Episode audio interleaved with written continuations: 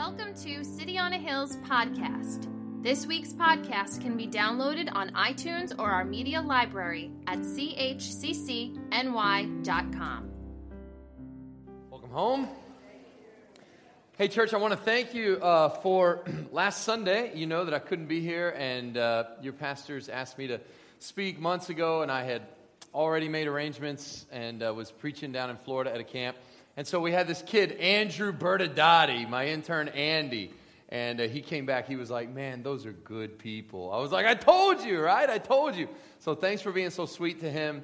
And uh, I'm sure he was a blessing to you, and you were a huge blessing to him. And uh, God just has great things for Andy. God's got his hand on him, and uh, you can see why I'm so high on him. And I, I really think the world of that kid. So we began last let's see, so two Sundays ago, we began a new series. And so if you weren't here the Sunday, uh, let's see, that was the 19th, whatever, in July, a couple weeks ago, we started a new series. You remember? It was on Ecclesiastes, right? And so we're going to be continuing this series. And just to catch you up, I'm calling it The Quest, a series on the book of Ecclesiastes. The idea being that, that, uh, the, the author of Ecclesiastes, Solomon, he's like the preacher, the teacher, and Eugene Peterson, in his paraphrase, calls him the quester. Someone who wants to find out the big answers to life. What is the meaning of life? And where we left you, you know, a couple weeks ago, we, we went through Ecclesiastes 1, and I'm so glad that you came back. I had this kind of image of, you know, soda cans all over the floor, you're covered in Dorito crumbs. What's the point? Doesn't matter. Pastor Thompson it's all futile. I'm not going. But you came back and you're here. And uh, if you weren't here, you know that the philosophy professor, this quester, he's teaching us to kind of take our, you know, take our meaning of life. What, what is it that's your philosophy of life? And we looked at hedonism, we looked at uh, humanism, and ask yourself, what is the logical conclusion of your philosophy of life? And is it going to get you where you want to go? I saw a sign in uh, a church, you know, these church signs at Graffiti Baptist in uh, the Lower East Side of Manhattan. It's one of my favorite churches to go, and they have this homeless ministry they do every Saturday. And I go by, and they're always changing their church signs. And I walk by, and this time it said, it was a little question from God. It was in quotations, and it simply said, Will, will the road you're on get you to my house? Love God. You know? And everybody's walking by that. That, that. That's what Ecclesiastes is saying. Is saying he's saying, hey, is the philosophy of life okay? You're a humanist, and so your philosophy of life is the meaning of everything. There is meaning. It's just it's just leave the world a better place.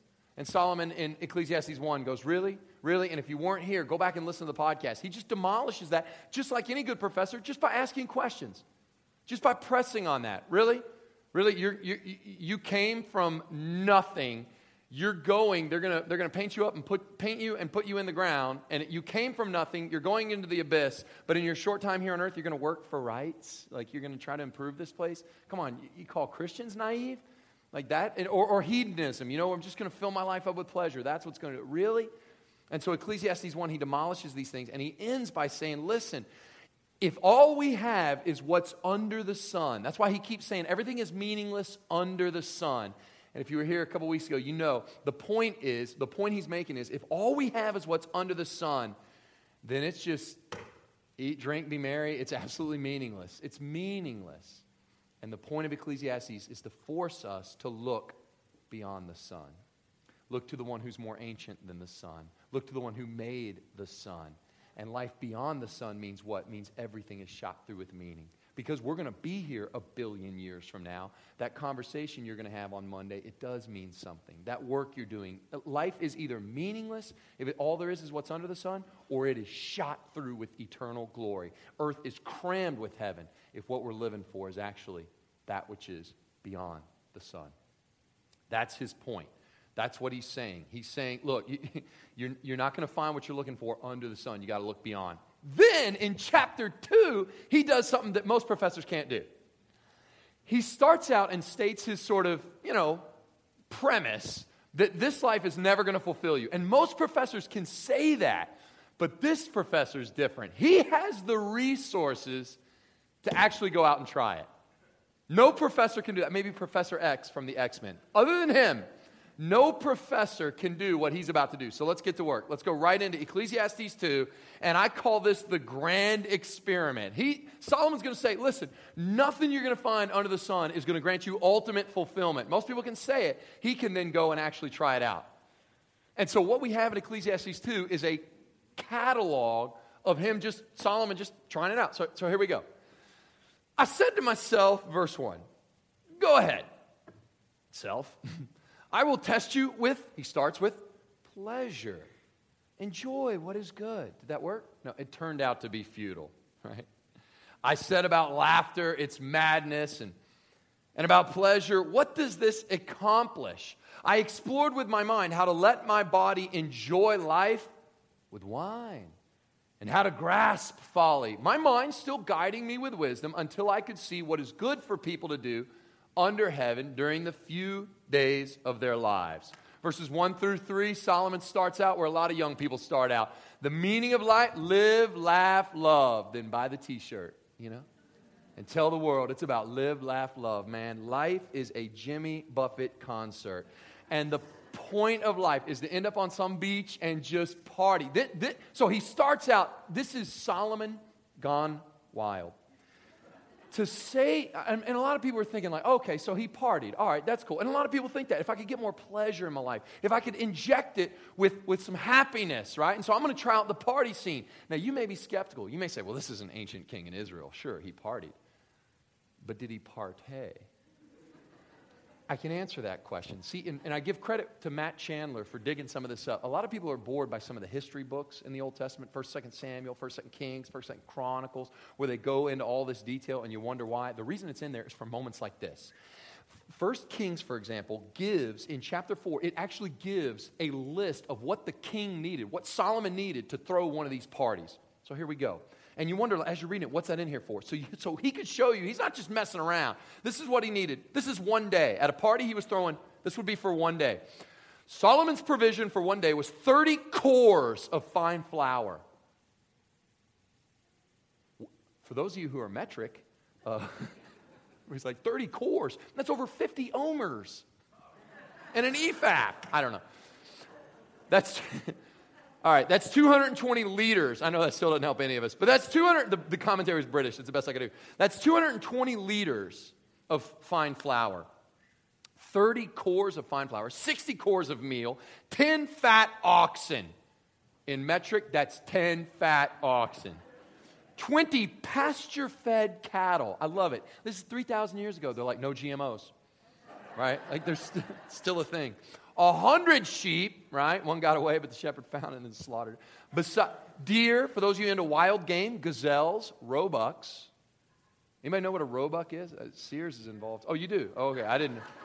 And my favorite, fattened fowl. Now, fattened fowl. I didn't know what a roebuck was. I've never eaten a gazelle, but fattened fowl down south, that's fried chicken. That's all that is. It is. It, that's a little yard bird, just deep fried. And the guy from Kentucky knows all about that.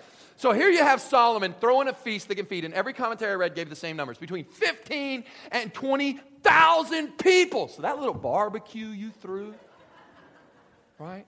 You were, oh, that little, that little bring your own meat thing you had in your backyard where everybody, you thought, man, you thought you did it right. Solomon is laughing at you, man. That little soiree. So that some of you, the biggest party you ever threw in your life was your wedding reception. And I won't go into which culture is completely overdoing weddings right now and inviting way too many people, and it's just chaos. I'll let you guys, you know, decide that for yourself. Uh, my, I'll tell you, my church is mostly the thing that's predominant is an Indian church. And th- th- anyway, uh, it's like thousand people. Oh, you had a small wedding. All right. So you you've thrown that, and and and listen, you, I mean, like at your wedding, you would tell the DJ play, you know, play Coldplay Solomon would just buy Coldplay and just be like, You're playing the palace now, right? That's it. You understand? Uh, so, in the midst of all this, notice verse 3 my mind still guiding me with wisdom. Do you see that? In other words, he's saying, I'm still in experiment mode. He didn't get so caught up in it that he lost his mind. And what happened? It's all folly. You know, it's madness. What, what does this really accomplish? And what happened to Solomon that he actually experimented. And you don't have to go out and try to say, well, I'm going to top that. You know, I'm going to do better than that. It's already been done. All right, this experiment's already been done. It's not for you to try to recreate. Just learn from the word, okay? And as you learn from it, what he's going to tell you, many of you have experienced this. You didn't, you didn't have Solomon growing up. So you said, Well, I'm going to have to find this. And you found out the same thing Solomon did. It ends up nowhere. Eventually, you know what happens? It just sort of loses its luster. I mean, you only party so much. Solomon eventually gets tired of waking up at 11 every day with a hangover in the back of his chariot with a new tattoo from that wild night in the Sea of Galilee, right? And he's going, enough, right? So what does he do? Well, he says, all right, there's no fulfillment in this. I gotta, I gotta make something of my life. Life is short, and, and I'm realizing as he comes to the end of the party scene, he realizes, no, no, no. And this is, this is kind of, he's following the stages of life. A lot of people, this happens. Then, as they, they, they say, I got to settle down. I got to get some achievements. You know what? I got to build some stuff. I got I to make something of myself. And so that's what he does. Look at verse 4. I increased my achievements. Now, that's an understatement. In other words, he's saying, you know, life's about, I got I got to do something permanent. And so I built houses and planted vineyards for myself. And you might think, oh, you know, he, uh, that's cool. He built a house. A lot of people have done that. I don't think you understand the scale. I made gardens and parks for myself and planted every kind of fruit tree in them. I constructed reservoirs of water for myself from which to irrigate a grove of flourishing trees. You need to get an idea of the kind of house we're talking about here. So, the temple, you remember David wasn't allowed to build the temple. He said, That's for your son to do. Solomon built the temple. The temple took seven years to build. It was ornate, gold, precious stones, right? Seven, it was one of the ancient wonders of the world. Solomon's house, in comparison, took 14 years to build. Not only does he build himself a house, he builds houses for all his wives, which is an event in itself. We'll get to that later on. So he builds these homes and he gets this sense of pride. You know, I did that. You know, and a lot of people tell me, uh, oh, you know, um, uh, uh, y- people who are homeowners tell me there is a sense of accomplishment. There's a sense of pride. You know, you mow your lawn, you sit down, you look at it, you think, I did that. It's better than just, you know, sort of aimlessly partying, sure. But does it really fulfill? Does it provide ultimate fulfillment? I mean, Solomon, when he goes out and builds these parks, you can go to this day, the, the pools of Siloam, right? You can see these irrigated, they're still there to this day. You went out and Solomon's like, oh, I love what, I love what you did with the crepe myrtles. Yeah, I planted a national forest. You understand? Unless what you're building has the word national in front of it, you've not come near to what's, oh, you built a 10 bedroom house? That's awesome. That's one of my bedrooms for my 400th wife. You know, like you're not even you're not even close. He went all out, just like he does all these things. He's trying to show that whatever, a lot of people think if I could just get more, if I could just get more. He's saying, I, I maxed out on the more. And it's not there. These huge cavernous holes in the earth filled with water, irrigation. Yeah, it's great. It's, maybe it's better than just sort of mindless pleasure, but it's still not providing that ultimacy.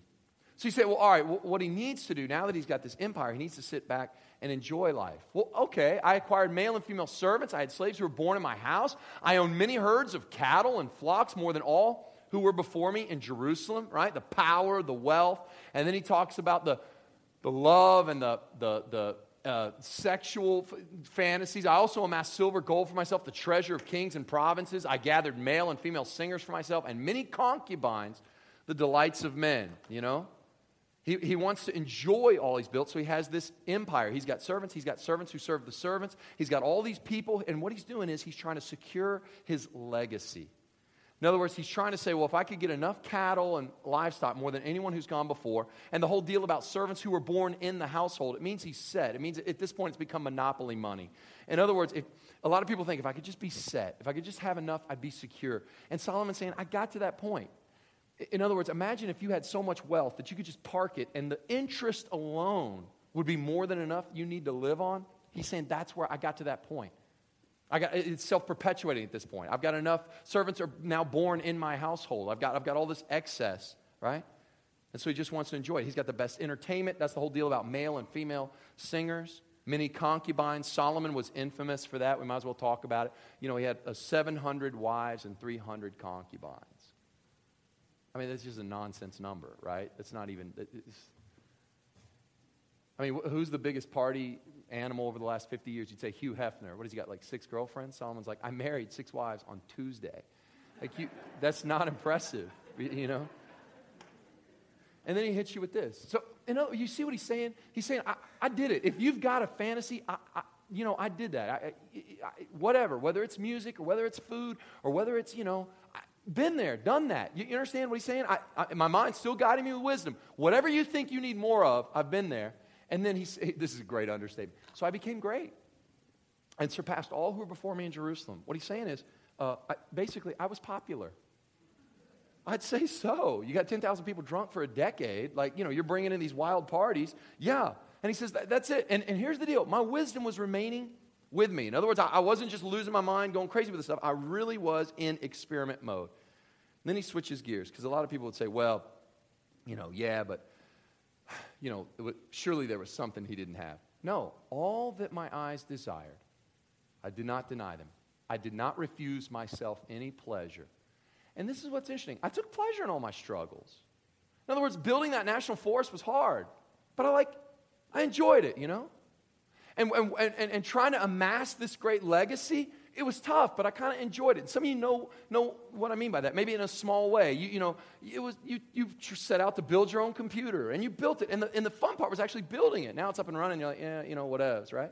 Or, or you, you set to restore that old, you know, 67 Chevy. And that was the fun part, was the storing it. Now it's kind of, eh, kind of wash it all the time, you know, whatever.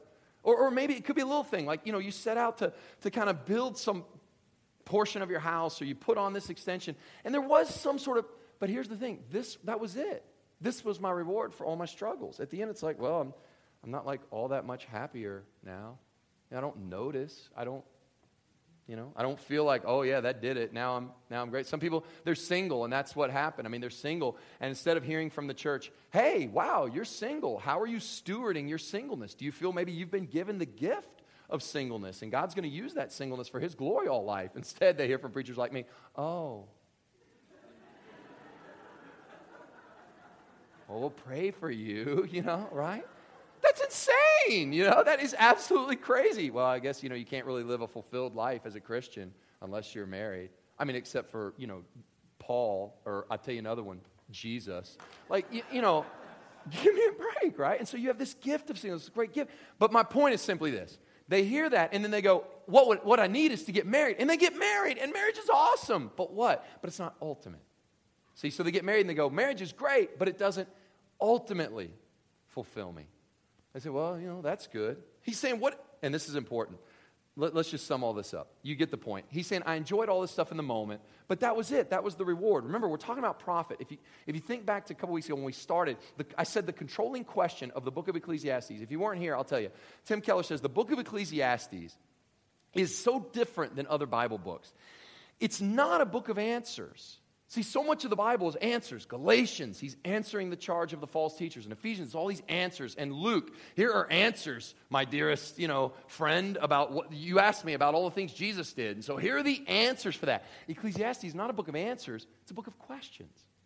Saying, what about this? Would this fulfill? What about this? Tim Keller says, in the 66 books of the canon of the, of the Bible, he said you should actually take Ecclesiastes, pull it out of the binding, and instead put it in the front and then you open up with Is there any meaning? Is there a God? Is, does, does life matter? Is it all vanity? Is anything out there? And then you turn the page Genesis 1 1. In the beginning, God created the heavens. And the rest of the Bible provides the answers that this guy's trying to raise. And the controlling question, if you think back, was chapter 1, verse 3, which is what is the, what is the profit? That's that word reward. It comes up again. What, is, what does a man gain for all his efforts that he labors at under the sun? Do you remember this? We talked about this. What do you get at the end of all? Some of you are working so hard. You go, what, the, what is the profit? Some of you discovered this. At, you know, you got some crazy diagnosis of some health thing, and like, like a lightning bolt from heaven, you were like, what, what am I doing with my life? Others of you discovered the truth of Ecclesiastes 1 3 through laundry. What do I gain from all this toil, right? It's the same thing. The more you do laundry, guess what it produces? More laundry, right? So whether it's a cataclysmic way or a simple way, everybody gets the truth of Ecclesiastes. What's the profit? Now, I'm not a businessman, but we talked about this a couple weeks ago. Profit is defined as gross revenues minus expenses equals profit. And that's what he's saying. Hey, I got some good, look, I got some pleasure in my struggle. Okay, there was some revenue to that. But when I think about what I put into it, I ended up, what's he say? Nada. Nothing. Let's, let's, let's take stock of the profit. Here we go. when I considered, all right, let, us add up all that I got out of everything, but then minus, when I considered all that I had accomplished, that's the gross revenue. And what I had labored to achieve, that's the expense, that's what I poured, poured into it. What does that equal? Revenue minus expenses, everything's futile and a pursuit of the wind. Nothing to be gained under the sun. Come right back. Thus it is proven. What he states in chapter 1 is if all there is is life under the sun, I'm telling you, you can put in all this stuff, whether you go for pleasure, whether you go for the building phase, whether you go for the enjoyment phase, it's not going to happen. You're going to end up with nothing. Nothing under the sun. Here's why this is so important for us. I, I think you'll already see it, but here's why this is so important. For many of us, what we say is if I could just get a little more, if I could just get a little bigger. And, you know, they threw that party, and it was good at first. And that was Monday. And the barbecue was, I mean, I mean, the fatted calf and the fried chicken and all this stuff. And that was good. And then Tuesday, they said, we got to do it a little bigger. And then Wednesday, they did a little bigger. And Thursday, they were like, this band is great. He flew in the comedians, right? Laughter and folly. And by Friday, they're like, this is great, but it's kind of like we, it's played out, you know? I mean, th- those are really great concert, but I don't want to go, you know, U2's playing the city right now, but you don't want to go like 10 straight U2, con- even the greatest band, whatever. You get what I'm saying? It's like, it's played out. So we got to do it bigger. So they try to do it bigger, and eventually, like, we've kind of reached the end. And so we think, well, what I got to do is sit back and enjoy it. He sort of runs out of fantasies. He runs out of mountains to climb. He's done it, and he's saying, I'm back to the same place before I ever, right where I started. You know, I was, uh, I am not a uh, psychologist, certainly not trained in that and some of you may be. I'm kind of like a like a Wikipedia psychologist. You know what I mean? I just read stuff and then I go to Wikipedia and kind of, oh, that's interesting. So I don't, whatever. You know more about this than I do. But I was reading along, and John Ortberg in this book, he, he, he, he pulled out something I'd never heard before. He calls it hedonic adaptation. So I was like, that's a big word. Let me Google that. You know, uh, book Googling is when you look it up in a dictionary. You got to book Google that one. Uh, but anyway, hedonic adaptation. And I look it up, and apparently the idea is we all do it. We all get it. We just didn't think of it. Hedonic adaptation is this when you get used to a certain level of pleasure, it's no longer pleasurable. So when you lived as a bachelor in this single, uh, like, studio apartment dump, you're sitting there going, playing, you know, Xbox, going, life is awesome. Uh, Doritos, life is awesome, right? You know? Because you didn't know any better. And then once you, you know, get married and eat real food that humans can eat, and, uh, and you live in like a three bedroom apartment, suddenly like, I could never go back. But at the time, you loved it. Everybody with me? Like some of you carry around this thing called a smartphone. You could not go back. I could prove it. I could take your smartphone for the next hour, and you'd be like, I'd rather you take my left arm, right? Because you can't. Why? How, let me ask you a question. How did anybody get picked up at the airport before cell phones? I'll just drive around. I hope there's a plane. I'll send a smoke signal if it's late. You, you couldn't. Nobody, you had to get it. There was an intercom involved. I think passenger pigeons were somehow involved. Uh, no one knows. No one knows.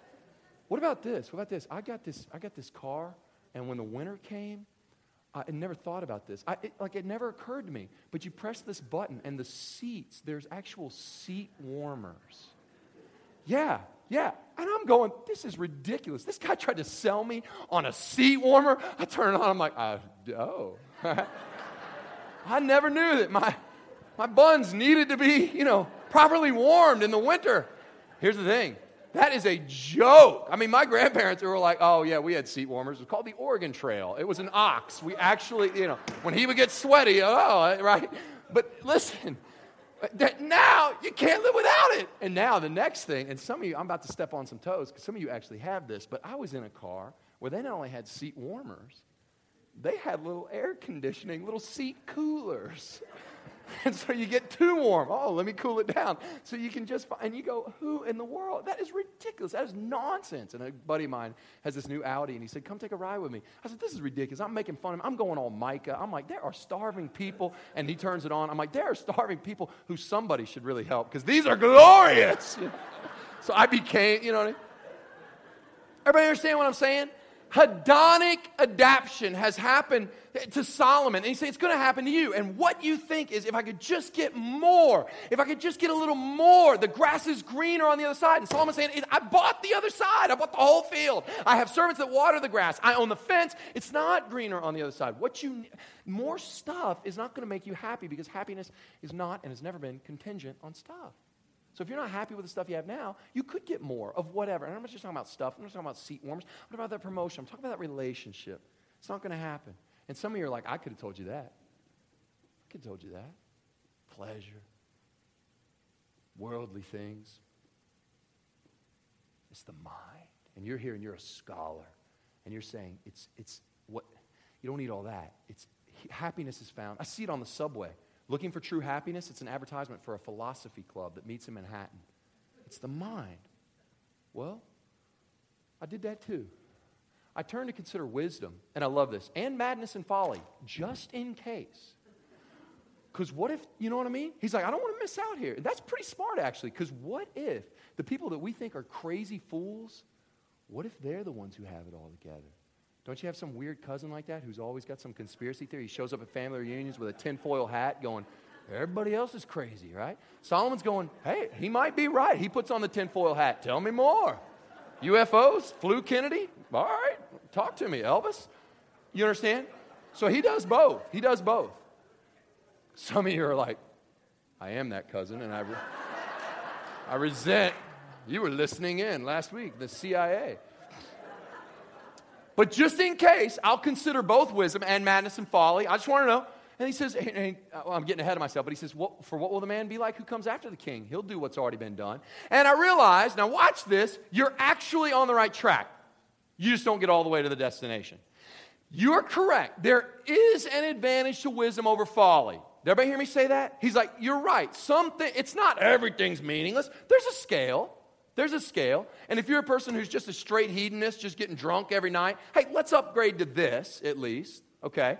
Well, uh, uh, wisdom is over, over, folly, and it's the same way that light is better than darkness, okay? Well, why? The wise man has eyes in his head, and the fool's walking around in darkness. So there is an upgrade, and one fate comes to them both.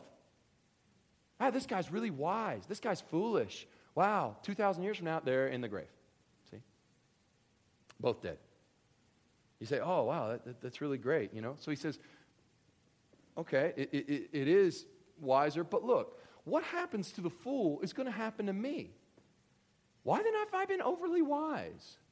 It starts to dawn on him. And I said, wait a minute, this also is futile. For just like the fool, there's no lasting remembrance of the wise man, since in the days to come, both will be forgotten. Hey, how is it that the wise man dies just like the fool?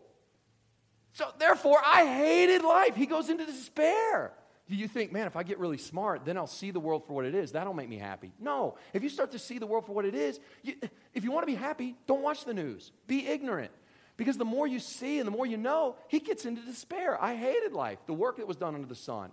For every, it was distressing, for everything is futile and a pursuit of the wind. There it is. Under, if, if all there is is life under the sun, in other words, if there's no God, there's no heaven, the world that John Lennon created in Imagine is exactly the world that Ecclesiastes is going after, full bore. Yeah, okay, imagine all that. And Solomon's going, I didn't have to imagine it. I actually lived it. And I'm telling you, futility, chasing after the wind. Okay, well, what about a leg? Some people would say, all right, all right, all right. So it's not all these worldly pleasures, it's not wisdom, it's about a legacy. It's about what you leave behind. He's like, let me talk about that. I hated all my work that I had labored under the sun. Why? Because I have to leave it to the man who comes after me. Well, what's wrong with that? Well, who knows whether he'll be a wise man or a fool?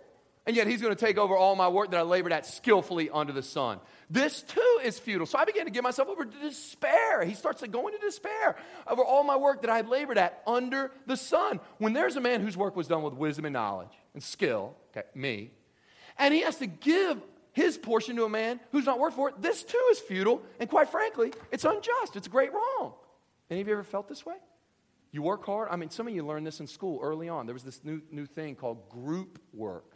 And you would do these group projects. And very early you realize I could really work hard and end up with the exact same grade as the deadbeat slackers that are in my group, they're going to end up with the same. That's not just. He's saying, I've built all this stuff. And he asked the question, who knows the man that comes after me, whether he's wise or a fool?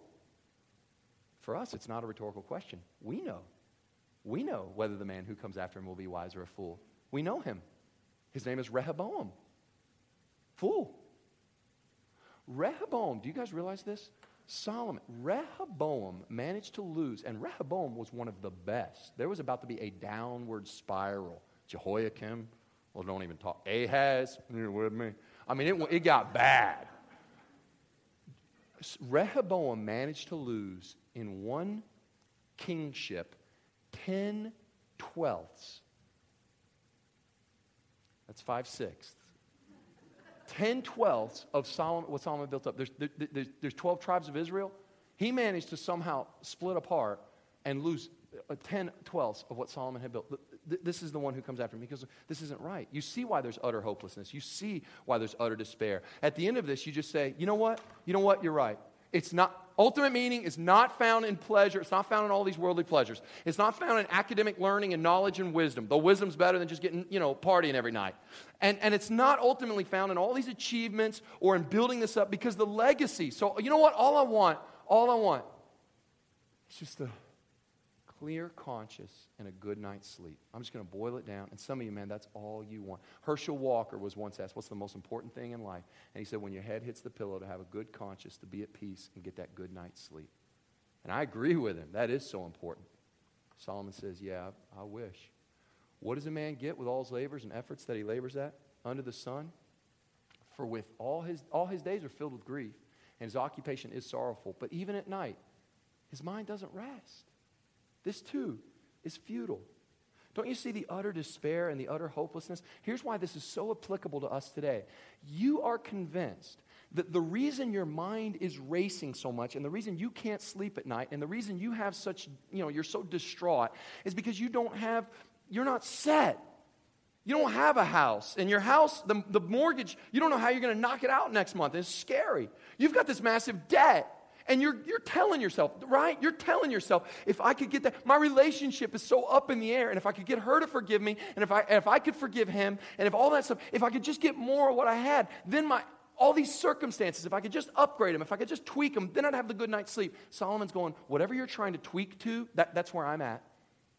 I've got, I've got the wives. I've got, I've, got the, I've got the relationship on lockdown. I've got the friends. I've got the music. I've got all the money. Talk about money. M- my money, if anybody should be able to sleep at night. I've got wisdom. I've got a, I've, I'm, I'm the king in Jerusalem. I've got all the power. If anybody is secure under the sun, it's me. And you know what I can't get? A good night's sleep. I, I know you're striving for that stuff. And he's saying it's not going to get you what you want. There's such, there's like a thirst in us. Ten years ago, you had a life plan. Now, 10 years ago, some of you were in college. 10 years ago, some of you were, were hitting retirement. Some, some of you, 10 years ago, you were, you were a teenager maybe. But you thought, you, you had this thing where if I could only, right? So if I could only get that degree, if I could get that promotion, ooh, marriage, if I could get that locked down, if I could get that taken care of, a kid, you had this life plan, a house, a yard, a good education, better job, more secure. And 10 years ago, you set out to accomplish that. And knowingly or unknowingly, somewhere along the line, here's the thing you've been crossing off those goals. And you don't even notice. You're not happier. At no point are you like, and now I have arrived. I don't meet anybody like that. Hey man, how you doing? Are you kidding? Three years ago to this day, I arrived. Just been kind of riding that wave, right? Nobody does that. Because you're on this treadmill, and by the time you got there, there's a new goal in place. You know why golf is wretchedly, wretchedly awful? For me. Because here's what you do you say to yourself, if I could just hit it straight, I don't care how far it goes, if I could just, I don't care, care if it goes 10 yards, if I could just, please, Lord, just let me hit one straight. That's all I ask, just hit it straight. And you hit it, and by some grace of God, it goes straight. And when you get up there, you know what you say? Instead of going, I did it, I did it, I hit it straight, goal achieved. You know what you say? The first thing, wish I'd gone 20 yards further. Like you just set a goal, you hit that goal, and you immediately beat yourself up because there's already a future goal. That's how your life is. Well, I could just get that job. You have that job, right? You, you, just, you just got that. Why? Well, you got that now. And it's a treadmill. And what happens is we start to buy into this philosophy of life that says what we need to make us finally and forever happy is more of something we already have. Just more. And he's saying there's nowhere under the sun to get it. There's nothing else to own under the sun. I've done it. It's meaningless. It's vapor. It's futile. And it's vanity. Now, we have had, as human beings, we have had access to the book of Ecclesiastes for 3,000 years. So surely we are not so naive as to think that if we could just get a little bit more under the sun, that we will be granted fulfillment. I mean, surely, right? Surely this philosophy would not be prevalent in America. I mean, we're very smart people, right? We are very progressive people. Surely you would say, after 3,000 years, we all get this. Haven't we graduated from this? That everything we need is not going to be found under the sun? That's what you'd think, right? And yet, as I was preparing this message about three weeks ago, I found myself, I happened to be eating a bag of Lay's potato chip bag, Lay's potato chip. Well, the whole bag, to be fair. Why? Because I denied my hand no pleasure. okay? And as I'm thinking about Ecclesiastes, Lord, how can I illustrate this? How can I illustrate that everything under the sun is futile, and yet we're still trying to go after that as if that's what will capture? And as I'm eating the bag of Lay's potato chip bag, grease everywhere, I turn it around, and like an angel from heaven, this is what he dropped in my lap. And I just took a photo of it because, you, what, will you just read this with me? This is a sweet, you can't make this up. Let's all read it together. Lay says that you could win, say it with me, everything under the sun. I'm like, God, are you kidding? I'm just like, forgive us, God. We are terrible people. We never learn. We've had access for 3,000 years. And I cut off the nutrition facts because there is none. You don't even know. There is no. But that's it. And it's so simple. You could have it. And so many people will sign up for that because to this day, and here's the thing there is nowhere else to go under the sun. And in fact, Solomon was more miserable than you and I. You know why? Because at least we can still have the fantasy. At least we can still say, well, but I haven't tried everything. Here's a guy who has, and going, you don't even, I don't even cling to that dream anymore. I've tried it all, and I'm wretchedly miserable. If all there is under the sun is all there is, we are greatly, greatly to be pitied. I gotta, I gotta ask why? Why? Why? Why would God arrange stuff this way? I mean, why would God do this? Why would God leave out? If everything under the sun leaves us empty, why would a loving God do that? Why would He? Why would He do that? And to answer that question, I have to borrow from next week. I mean, why would he do this? There's nothing better for a man to eat, drink, enjoy his work. Something I'm going to borrow from next week. Ecclesiastes 3:11. He says, "God has placed eternity into the heart of man." And you start to see where I'm going. Matt Chandler calls it the groove. Uh, uh, you know, however you look at it, the, the, the idea that for all of us, God has reminded us of something that there is life beyond the sun. And the reason He's left us empty with everything under the sun is so that we'll be forced. I mean, there's two ways you can go with this message. You can either go into abject despair, or it can drive you to do what the book of Ecclesiastes is supposed to do to look beyond the sun. And that's what, it's like there's this. Uh, uh, well, okay, uh, what's his name? Philip Yancey has this great quote. He was watching a post, very post Christian European film, and they were in this setting where everything was, you know, God was just not even assumed, totally secular human. And this guy, this one guy, has this dynamite line. The actor says, If there is no God, and there never was a God, why do we miss him so much?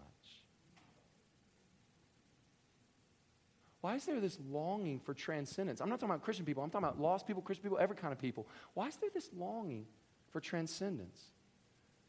A good friend of mine, C.S. Lewis, says it this way, and I know James Lecce has no doubt read to you this quote. Creatures are not born with desires unless satisfaction for these desires exists. A baby feels hunger. Well, there's such a thing, such a thing as food. A duckling wants to swim. Well, good, there's such a thing as water. If I find in myself a desire which no experience in this world can satisfy, the most probable explanation is that I was made for another world. The reason, and I, I, actually, I heard James tell me this too. I don't, I, remember, I don't remember where you read it, James, but it's always stuck with me. Uh, we, he and I were having lunch one time at Panera Bread, ironically. Sorry about the gluten. I didn't know for years. I would take him out to Panera Bread, and he's like, I can eat nothing here. Uh, but he was so, I mean, it's such grace, you know. But at Panera Bread, I, I, I'd always been talking about how there's a God shaped hole inside of us, right? A God shaped hole. And the reason nothing else works is it's the wrong quality of stuff. Money won't money doesn't fit it. You know, it's like those child's toys where you have to put in the shape the right way. Only God fits this hole inside of everything. And James corrected me, and I've always used this. I've borrowed it from him and I've used it everywhere. He says, No, Tom, we don't have a God-shaped hole inside of us. We have an infinite chasm like abyss. It's a bottomless pit. And the reason nothing fits that groove, that hole, is not because of the wrong quantity, it's because it's, it, it's finite. You can throw all the money you want into your bottomless pit. Let me tell you, if you fall in a bottomless pit, you actually die of starvation. Let's ruin the sermon. Everybody's going to be thinking about that for the next but it's true, right? You fall for that's the bottomless. You understand? So you could throw in all the money you want, you throw in all the sex you want, you throw in all the pleasure you want, you throw in all the build, throw in a national forest, throw in an accomplishment, throw in a promotion, throw in a new job, throw in a throw in a wife. Hey, you don't like her, get rid of her, get another wife. You can throw in all this stuff, keep throwing. The infinite cannot be filled by that which is finite. The infinite can only be filled by he who is infinite. Right?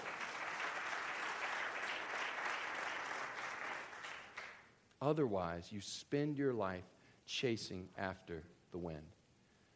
And God says, I'm it.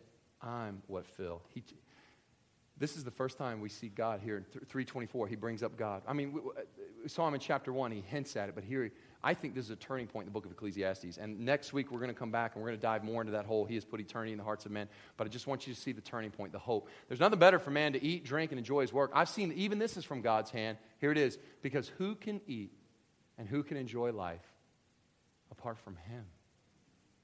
But when He is at the center, suddenly these good things are reordered in our life, aren't they? Suddenly, all these good things, like you can actually enjoy pleasure. You can actually have a, a fried chicken or a, or a fattened ox. And it doesn't, see, humans do this thing where if we get a good thing, Romans 1 says, the first thing we do is worship it.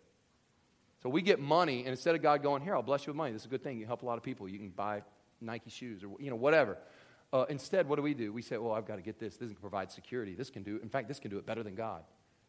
Really? You see? So here's the only hope you have. Put God at the center, and suddenly money doesn't control you, and other the, all these things orbit around God, and good things can be enjoyed in good ways, right? We take food and we worship it. We become gluttons, or we have an eating disorder, and we, you know, this is supposed to be God's good gift to the people. It's not supposed to be this, this crazy thing that, right?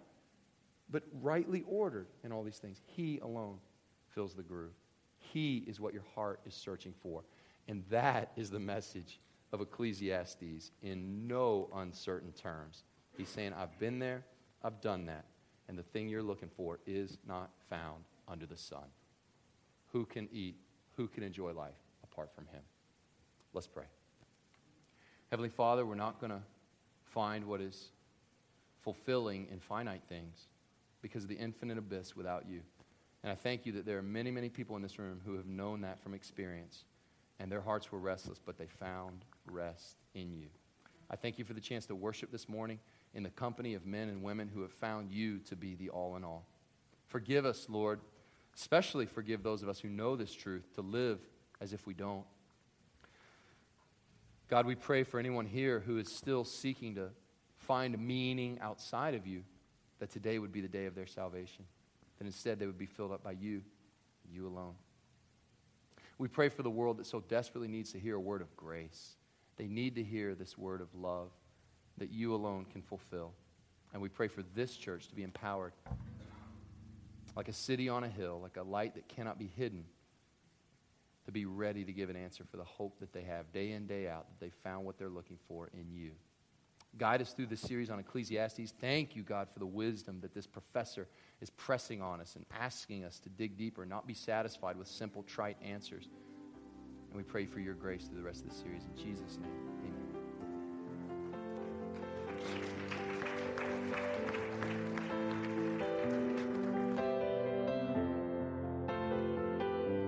Thanks for listening to City on a Hill's podcast. For more resources, visit us at chccny.com.